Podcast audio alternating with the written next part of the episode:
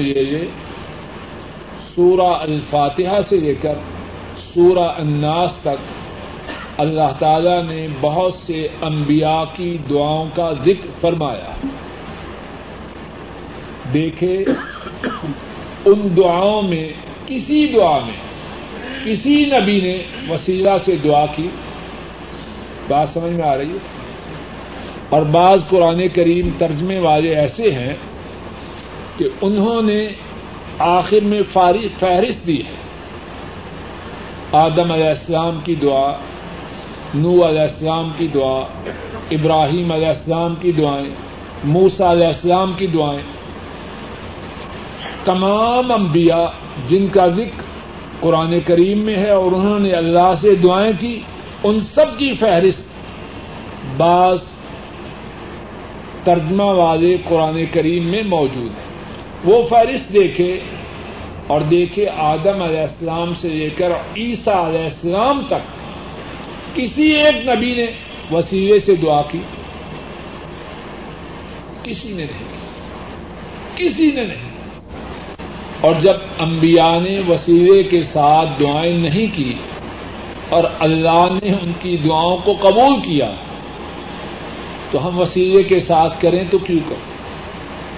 بات سمجھ میں آ رہی پھر احادیث کی کتابوں میں کتنی دعائیں ہیں جو آ حضرت صلی اللہ علیہ وسلم نے امت کو سکھلائیں۔ کسی صحیح اور ثابت حدیث سے۔ یہ بات معلوم ہوتی ہے کہ آپ نے کوئی ایسی دعا سکھلائی ہو جس میں وسیلے سے۔ قرآن و سنت سے یہ بات ثابت ہے کہ وسیلے سے دعا نہیں کرنی۔ براہ راست اللہ سے دعا کریں۔ ہاں جس طرح کے ایک درس میں تفصیل سے گزر چکا ہے، دعا کے آداب میں سے ایک ادب یہ ہے، دعا کے شروع میں اللہ کی تعریف کرے اور نبی پاک صلی اللہ علیہ وسلم پر درود پڑے۔ اللہ اپنے فضل و کرم سے اس کی دعا کو قبول فرمائیں گے۔ سوال یہ ہے کہ کیا دیہات میں جمعہ ہو سکتا ہے کہ نہیں؟ جواب یہ ہے کہ جہاں مسلمان ہوں، وہاں جمعہ ہو سکتا ہے۔ اسنان فما فوقہما جمع جہاں دو مسلمان ہوں، وہاں جمعہ ہو سکتا ہے۔ دو مسلمان اور دو سے زیادہ مسلمان جماعت ہے۔ اور جب جماعت ہو تو وہاں جمعہ ہو۔ تو سوال یہ ہے کہ پاکستان میں جہاں دیہات ہیں اور کاروبار نہیں ہے، وہاں جمعہ ہوگا یا نہیں ہوگا؟ کاروبار کا جمعہ سے کیا تعلق ہے؟ جہاں مسلمان دیہاتوں میں ہیں، مسجد ہے، تو جمعہ میں کیا رکاوٹ ہے؟ کتاب و سنت سے ایسی رکاوٹ نہیں۔ دعا کے لیے ہاتھ اٹھانا جواب یہ ہے دعا کے سلسلے میں بڑی آسانی ہے۔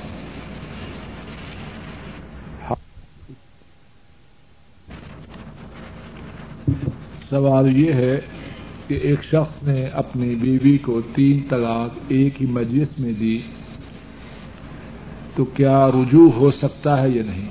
جواب یہ ہے، اس مسئلہ میں تفصیل ہے۔ اور رسول کریم صلی اللہ علیہ وسلم کے زمانہ مبارک میں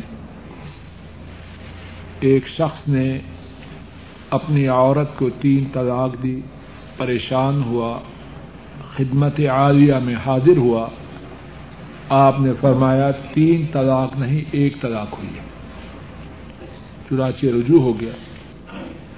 رسول کریم سسم کے زمانہ مبارک میں اسی بات پر عمل رہا۔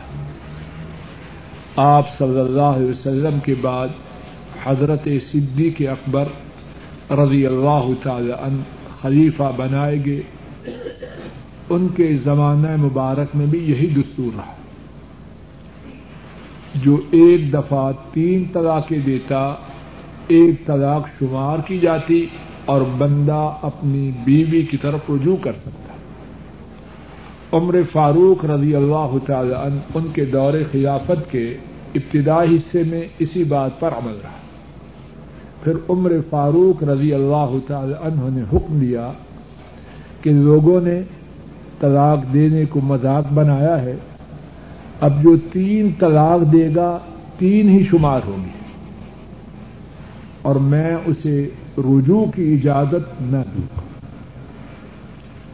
یہ ہے اس مسئلے کا پس منظر۔ اس بنیاد پر اس بارے میں دو رائے ہیں۔ ایک رائے یہ ہے کہ عمر فاروق رضی اللہ تعالی عنہ، ان کے فرمان پر عمل کیا جائے کہ جو شخص اپنی بیوی کو ایک مجلس میں تین طلاق دے، تین ہو جائے اور رجوع کا حق ختم ہو جائے۔ دوسری رائے یہ ہے کہ اس بات پر عمل کیا جائے جو بات رسول کریم صلی اللہ علیہ وسلم نے اور آپ کے بعد صدیق اکبر نے کی۔ یہ دو رائے الحمد للہ ہمارے ملک میں، یا حلیکم اللہ یوسبر ہمارے ملک میں حضرات احناف اس رائے کو لیتے ہیں کہ جو تین طلاق دے بیوی جدا ہو جائے۔ اور اہل حدیث حضرات کہتے ہیں کہ جو بات رسول کریم سم نے فرمائی اور جس کے مطابق عمل آپ نے کرنے کا حکم دیا، وہ تین طلاق ایک، تو اسی بات پر عمل کیا جائے۔ یہ ہے اس مسئلہ کی تفصیل۔ لیکن عجب بات یہ ہے کہ جن حضرات نے عمر فاروق رضی اللہ تعالی عنہ ان کی بات پر عمل کیا ہے کہ تین طلاق دینے کے بعد رجوع نہ ہوگا، انہوں نے حلالہ کو شروع کیا کہ حلالہ کر لو۔ اور عمر فاروق رضی اللہ تعالی عنہ فرمایا کرتے، اگر مجھے پتہ چل جائے کہ فلاں نے حلالہ کیا اور کروایا ہے تو دونوں کو سنسار کر دی یعنی عمر فاروق رضی اللہ تعالی عنہ، ان کی بات مانی تو آدھی مانی۔ عمر فاروق حلالہ کے بارے میں انتہائی سنگین رائے رکھتے تھے کہ حلالہ کرنے، کروانے والوں کو سنسار کیا جائے۔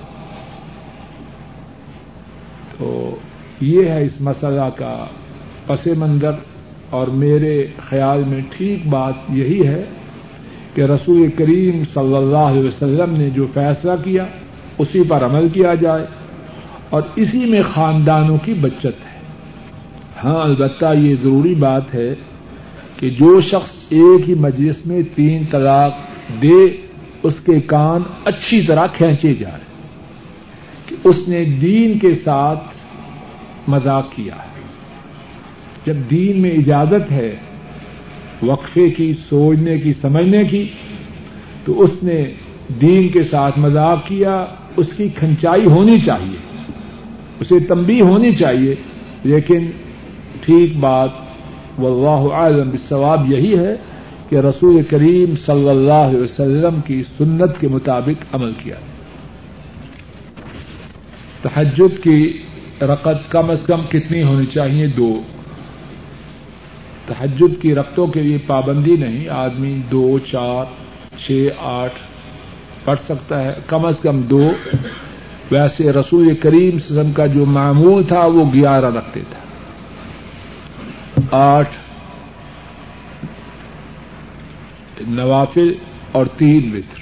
آپ کا عام معمول یہ تھا، لیکن تحجد کے لیے کم از کم دو رکھتے بھی پڑی جا سکتی۔ اللہ اکبر۔ ایک شخص اپنی زندگی میں شر کرتا رہا۔ غیر اللہ کے نام پر نظر نیاز دینا۔ غیر اللہ کو مدد کے لیے پکارنا۔ پیروں ولیوں کو اپنا حاجت روا سمجھنا۔ یعنی جو جو باتیں شرک والی ہیں، اس شخص میں پائی گئی۔ اب وہ مر گیا۔ اس کی اولاد اللہ نے انہیں ہدایت دی، انہوں نے شرکی اعمال سے توبہ کی اور نیک اعمال کی۔ کیا اس معاہد توحید والے شخص کی نیکیوں میں اس کے باپ کو کچھ حصہ ملے گا؟ بڑا سنگین سوال ہے۔ جواب یہ ہے کہ جس نے شرک کیا اگر اس نے اپنی زندگی میں کچھ نیکیاں بھی کی تھیں، اس کے شرک کی وجہ سے وہ ساری نیکیاں برباد ہو جاتی قرآن کریم میں تو یہاں تک ہے کہ اگر نبی کریم سزاسم وہ بھی شرک کرے، حالانکہ انہوں نے ساری زندگی شرک نہیں کیا۔ فرمایا کہ اگر تو بھی شرک کرے، تیرے اعمال برباد ہو جا۔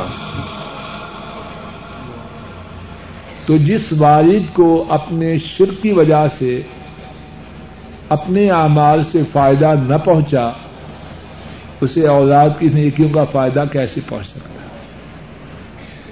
اب جو بات کرنے کی ہے، اس پہ توجہ کیجیے جس جس کے والدین زندہ ہوں، خوب توجہ سے سنیں۔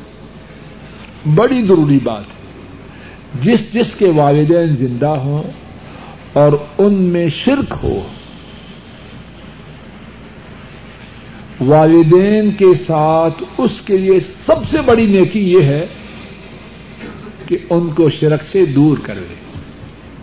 سب سے بڑی نیکی یہ ہر روز کروڑ ریال کے ڈرافٹ بھیجے کائنات کے رب کی قسم۔ اس سے بڑی نیکی یہ ہے کہ ان کو شرک سے دور کر لے کتنی دفعہ یہ بات گزر چکی ہے، اگر کوئی والد، کوئی ماں ماں سے پیارا دنیا میں، اس وقت دنیا میں، نبی پاکسم کے بعد کون ہوگا؟ ماں سے پیارا کوئی ہو سکتا ہے دنیا میں اس وقت؟ اگر کسی کی ماں شرک میں مبتلا ہو کے مر جائے قبروں پہ جانے والی قبروں پہ چڑھاوے چڑھانے والی، چدرے لے جانے والی نظریں نیاز دینے والی۔ ایسی ماں مر جائے، جو مسلمان بیٹا ہے، اس کو یہ اجازت نہیں کہ یہ کہے، اے اللہ میری ماں کو معاف کر دے۔ اسے اپنی زبان پر یہ الفاظ لانے جائز نہیں، بلکہ حرام ہے۔ قرآن کریم میں واضح طور پر ہے۔ تو نیکی لوگوں خوب توجہ کرو۔ اگر ماں یا باپ ان میں سے کوئی یا دونوں شرک میں مبتلا ہے، پیسے بھیجو، بڑی اچھی بات ہے۔ بڑی اچھی بات ہے۔ لیکن اس سے کہیں زیادہ اہتمام اس بات کا کرو کہ شرک سے نجات پا جائے۔ پیار سے، محبت سے، کیسٹوں سے، کتابوں سے، کسی طریقے سے۔ پورا دور لگا۔ بیماری کے دنوں میں عورت کے لیے قرآن پاک پڑھنا اس بارے میں ایک سے زیادہ رائے ہیں اور شاید کہ واللہ تعالی عالم بالثواب ٹھیک بات یہ ہے کہ عورت قرآن کریم کو چھوئے نہیں لیکن پڑھ سکتی ہے۔ خصوصاً جو قرآن پاک پڑھانے والی معلمہ ہو یا جو قرآن پاک یاد کر رہے ہیں۔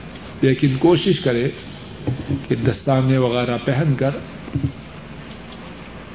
قرآن پاک کو اپنا ہاتھ بغیر رکاوٹ کے نہ لگائے۔ اگر کوئی شخص نماز میں آئے، پہلی سخت مکمل ہو چکی ہو، وہ تنہا ہو تو اسے چاہیے کہ درمیان میں سے ایک آدمی کو پیچھے کھینچے۔ صف پوری ہو چکی۔ ایک آدمی آیا، تنہا ہے۔ تنہا نماز نہ پڑھے، بلکہ پہلی صف سے کسی کو پیچھے کھینچے۔ اور جو پہلی صف میں کھڑا ہو، وہ اکڑ نہ جائے۔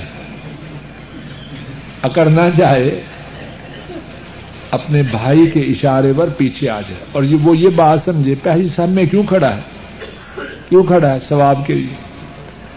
اب جب اپنے بھائی کے ساتھ تعاون کی غرض سے پہلی صف سے دوسری صف میں آ گیا، تو سوچے اسے پہلی صف میں کھڑے ہونے کا ثواب ملے گا یا نہیں ملے گا؟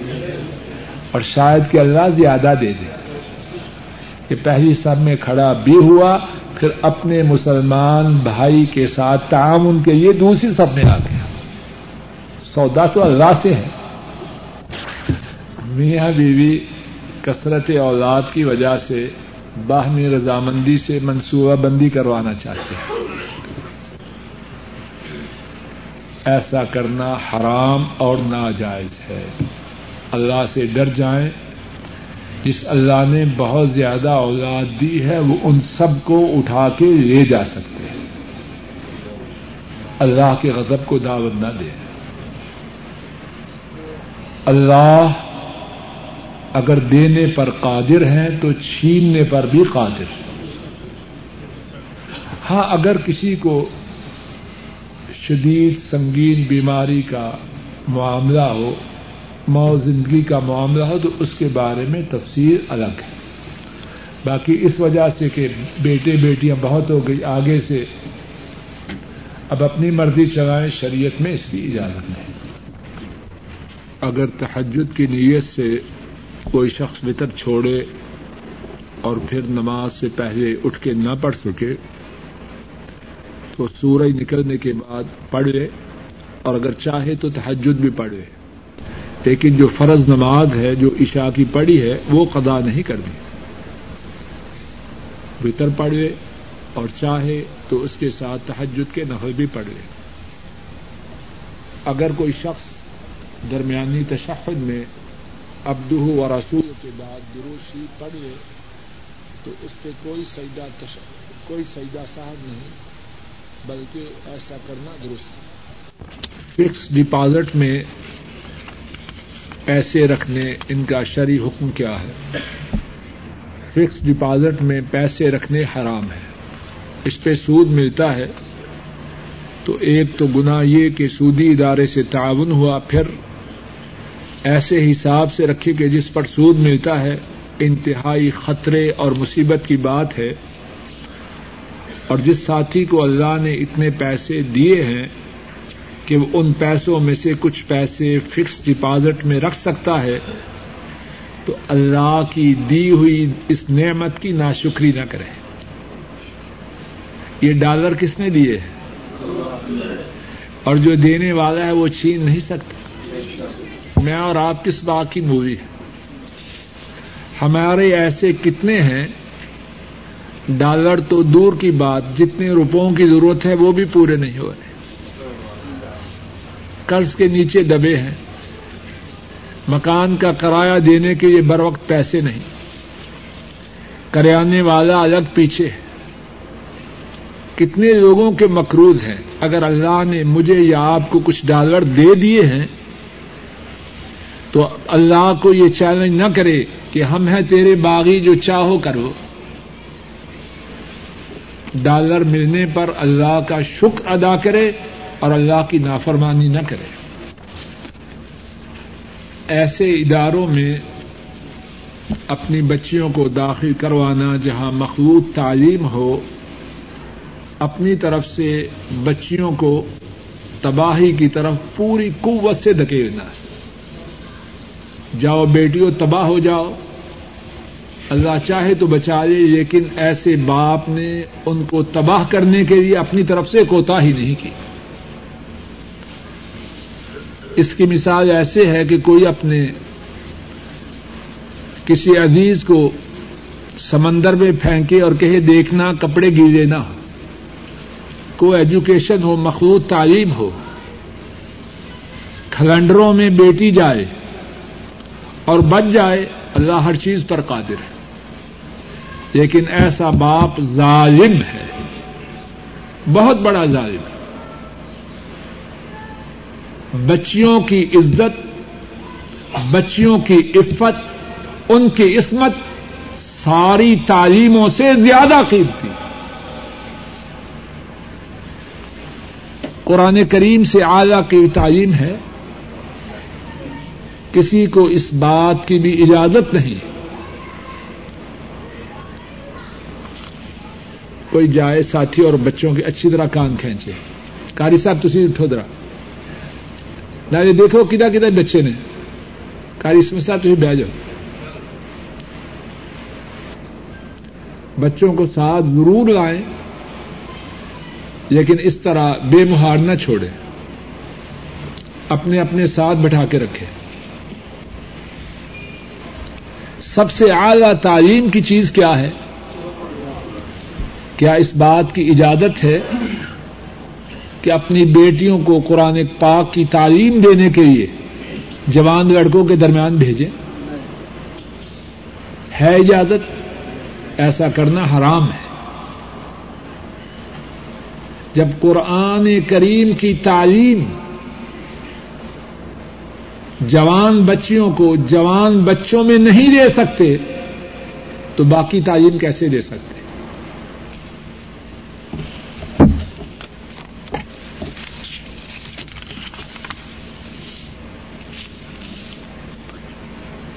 جو لوگ شرک کرتے ہیں، قبروں والوں سے دعائیں کرنا، ان کے نام کی نیاز دینا ایسے لوگوں سے شادی بیاہ کرنا درست نہیں۔ اپنے بچوں اور بچیوں کے لیے ایسے رشتے دار تلاش کرنے چاہیے جو شرک سے دور ہوں۔ آدمی اٹھارہ سال، بیس سال، بائیس سال اپنی بچی کی پرورش کرے۔ اگر کسی مشرق گرانے میں اس کی شادی کر دے تو کتنا بڑا ظلم ہے۔ اور ہم پچھلے درسوں میں سن چکے ہیں جو شر کرے، اگر وہ مر جائے، اس کے لیے دعائیں مغفرت کرنے کی بھی اجازت نہیں۔ کتنے خطرے کی بات ہے۔ بڑے لوگ ہیں، بڑے سوال کرتے ہیں شادی کے وقت۔ بچے کے متعلق، بچی کے متعلق قد کتنا ہے، رنگ کیسا ہے، آنکھیں کیسی ہیں، کان، کتنی باتیں پوچھتے ہیں، پوچھو۔ لیکن سب سے اہم بات یہ ہے، دیکھو کہیں مشرق تو نہیں۔ یہ سب سے بڑی خرابی ہے۔ شرک تمام خرابیوں سے بڑی خرابی ہے۔ مشرق کو نہ بیٹی دیں، نہ ان کی بیٹی لائیں پندرہ شابان کی ہے۔ اس بارے میں لوگ روزہ وغیرہ رکھتے ہیں۔ اس بارے میں کوئی صحیح حدیث ثابت نہیں۔ پندرہ شابان کے مطابق صحیح حدیث سے روزہ رکھنا ثابت نہیں اسی طرح پاک و ہند میں لوگوں نے جو اس رات کے حوالے سے باتیں بنا رکھی ہیں، اور ماشاء اللہ حلوہ پوڑی کا خوب بندوبست ہوتا ہے، ساری باتیں made in India and Pakistan ہے کتاب و سنت میں ایسی صورت کا ثبوت نہیں ملتا۔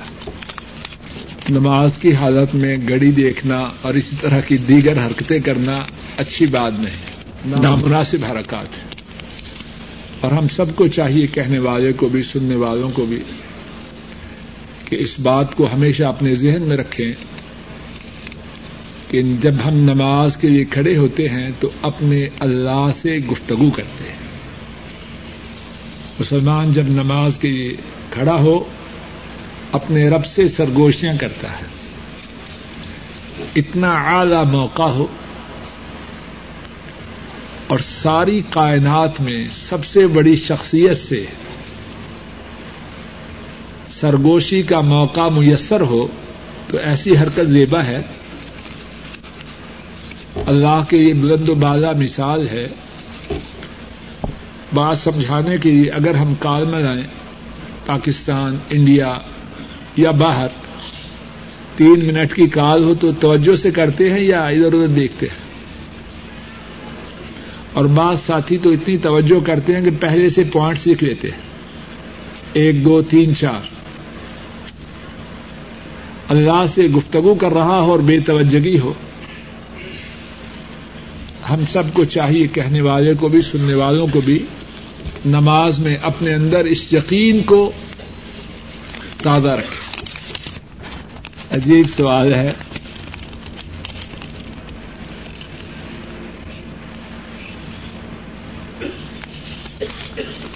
بیوی کو نماز کا حکم دیا، اس نے سستی کی تو قسم کھا لی کہ میں تمہیں نماز کا حکم نہ دوں گا۔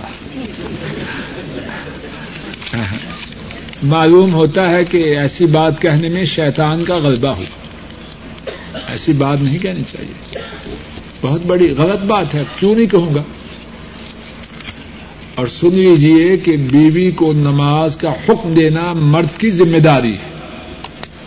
مرد کے لیے یہ کافی نہیں، سر پہ رومال رکھے، ٹوپی رکھے اور مسجد میں چلا جائے۔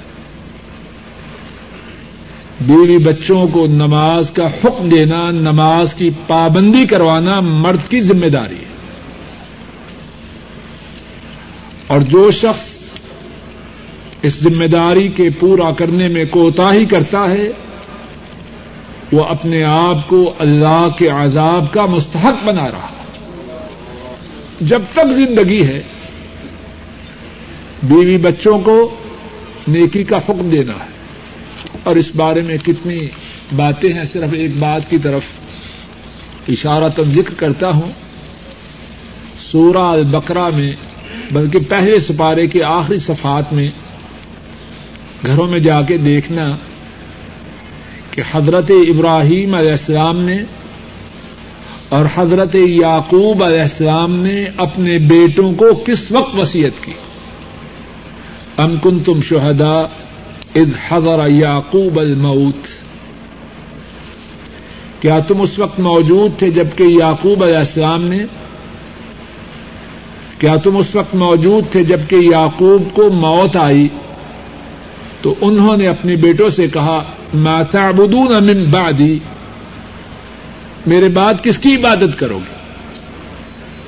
غور کرو ذرا، یعقوب علیہ السلام کے بیٹوں میں سے ایک بیٹا کون ہے؟ یوسف علیہ السلام۔ اور وہ ان کی زندگی ہی میں مصر کے وزیر خزانہ بن چکے تھے، چھوٹے تھے یا بڑے تھے؟ بولو۔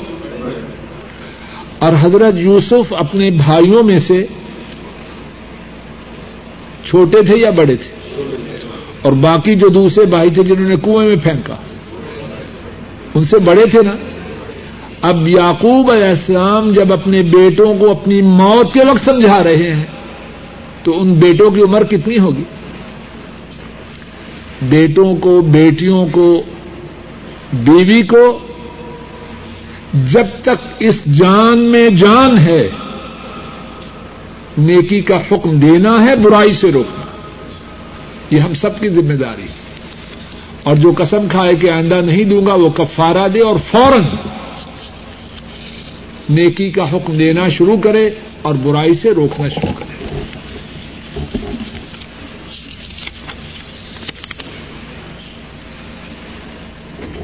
دعا کے آداب میں سے ایک ادب یہ ہے کہ دعا کا دعا کے شروع میں اللہ کی مد و ثنا کی جائے اور نبی کریم سسم پر درود پاک پڑھا جائے۔ اس کے بارے میں کوئی پابندی نہیں۔ اگر کوئی سور الفاتحہ پڑھے، درود پاک جو نماز میں پڑھتے ہیں، وہ پڑھے تو بہت اچھا۔ ہے نماز میں غلطی ہو جائے تو سیدہ صاحب کس وقت کرے؟ موٹی بات اس وقت یہ عرض کرتا ہوں کہ اس بارے میں کوئی پابندی نہیں۔ پہلے بھی کر سکتا ہے، پیچھے بھی کر سکتا ہے اس بارے میں تفصیل سے بات گزشتہ دروس میں گزر چکی ہے کہ افضل کون سی ہے ساتھ ہی پچھلا درس سنے نماز جنازہ میں اگر عورت اور بچے کی نماز ہو تو نیت کس طرح کریں گے؟ پہلی بات یہ ہے کہ نماز کے لیے زبان سے کوئی لفظ بطور نیت نکالنا حضرت صلی اللہ علیہ وسلم سے ثابت نہیں۔ اور جو بات آپ سے ثابت نہ ہو دین میں، اپنی طرف سے کرنا، وہ بدعت ہے۔ دل میں، اپنے دل میں یہی ارادہ کرے کہ میں نماز جنازہ پڑھ رہا ہوں، عورت کی اور بچے زبان سے کچھ نہیں کہنا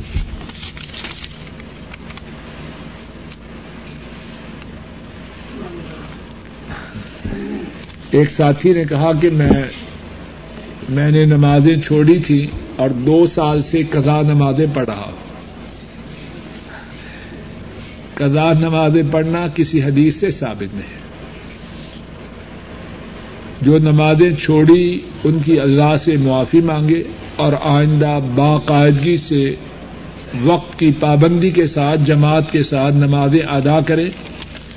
اللہ کی رحمت سے امید ہے کہ گزشتہ چھوڑی ہوئی نمازوں کا گناہ نہ صرف معاف ہوگا بلکہ اس کے نامہ اعمال میں انشاءاللہ اللہ نمازوں کا ثواب لکھا جائے گا۔ سونے کی زکوٰۃ کے مطابق سوال ہے تو جواب یہ ہے کہ جس کے پاس جتنا سونا ہو گھر میں، اس کی جو مارکیٹ ویلیو ہے وہ نکال لے اور اس کے علاوہ اس کے پاس جو روپے ہیں، ان میں سونے کی قیمت کو جمع کرے اور چالیس پہ تقسیم کرے، جو جواب ہوگا وہ زکات ہوگی ایک ساتھی نے سوال کیا ہے، قرآن پاک میں بعض دعاؤں کا ذکر ہے۔ کیا کوئی آدمی ان دعاؤں کو پڑھ سکتا ہے؟ جیسے، رب انی مغلوب ان فنتصر فوفوض امری ان اللہ بصیر بالعباد۔ رب انی مسن الضر وانت ارحم الراحمین۔